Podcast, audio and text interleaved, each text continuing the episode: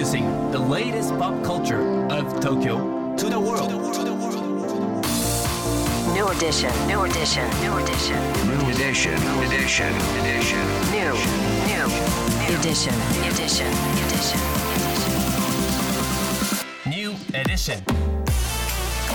J-WAVE グランドマーキー高野真也ですセレイナアンですこれからの時代を切り開くオルタナティブなカルチャーメディアニューとグランドマーキーによるコラボコーナーニューエディション毎日ニューにアップされるさまざまなカルチャートピックスの中から聞けば誰かに話したくなるような聞けば今と未来の東京が見えてくるようなそんなおニューなネタをピックアップ。ギュッと凝縮してお届けします。はいそれでは今日のニューエディション。まず最初のニューなトピックは？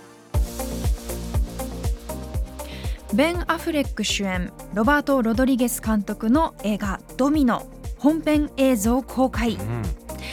えー来週10月27日金曜日に日本公開される映画「ドミノ」の本編映像が解禁になりました。ロバート・ロドリゲスが監督を務め主演のベン・アフレックが刑事。ウィリアム・フィクナーが絶対に捕まらない謎の男を演じる今作、娘が突然行方不明になったベン・アフレック演じる刑事の前に娘の行方の鍵を握る謎の男が現れるが男を追うと現実と見間違う見ま見まがう、仕掛けられた世界に踏み込み追い詰められどんでん返しのドミノが連鎖していくというストーリーになってます。はい。こちらねロバート・ロドリゲス監督シンシティスパイキッズマンダロリアンジャンルを横断してね、活躍してますけど、はい今回はミステリーアクションスリラーものということでなんと構想が20年、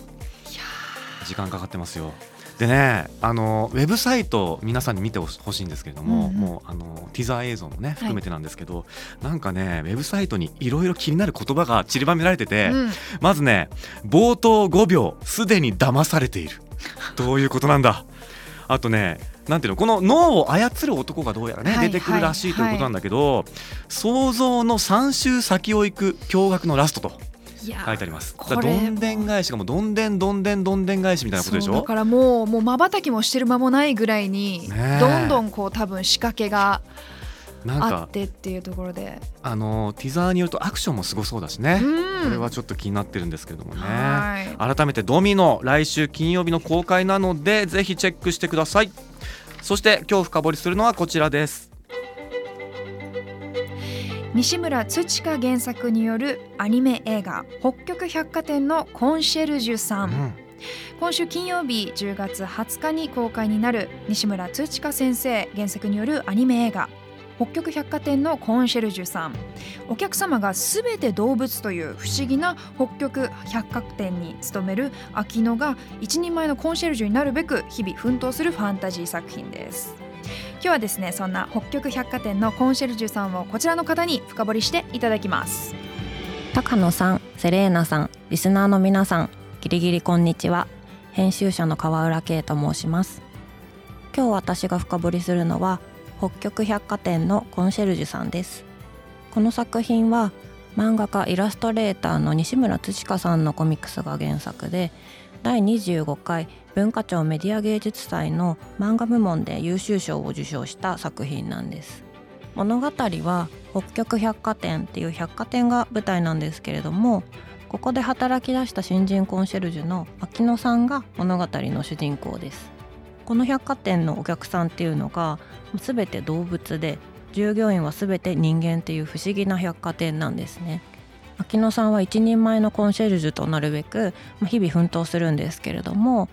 秋野さんの前には様々な悩みを抱えたお客さんが現れます。中でも VIA と呼ばれる Very Important Animal のお客さんは特に個性派揃いです。この VIA というのは絶滅動物のことで例えば笑いフクロウの夫婦とか海辺ミンクの親子日本オオカミのカップルなど絶滅種の動物がさまざまな悩みを抱えて登場します新人コンシェルジュの秋野さんは起点を聞かせたり、まあ、笑顔でお客さんの思いに寄り添って課題を解決していくと、まあ、最初は気難しかったお客さんたちも徐々に秋野さんの誠実さに触れて、まやがて変化していくっていうストーリーです。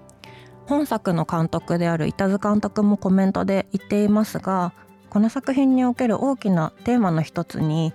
他者と関わり合うことの困難というところがあるように私は思います。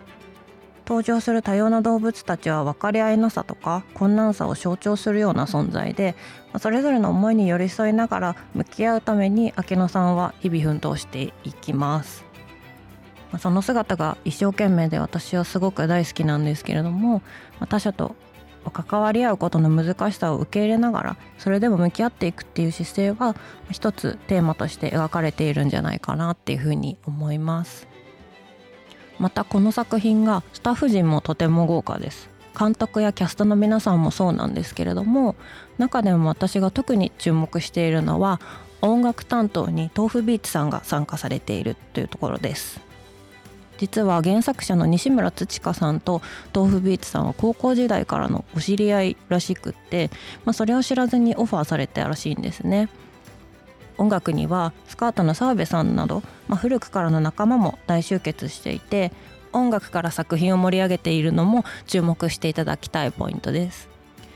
私は原作からのファンなんですけれどもこの作品は幻想的とか、まあ可愛いほっこりというイメージで紹介されることが、まあ、多いんじゃないかなって思うんですけれども実は社会課題に対する眼差しも含まれている作品です。絶滅種を取り上げている点においても物語の背後には、まあ、人間の大量消費社会とか環境破壊といった社会問題への批評的な眼差しも実は含まれていたりします。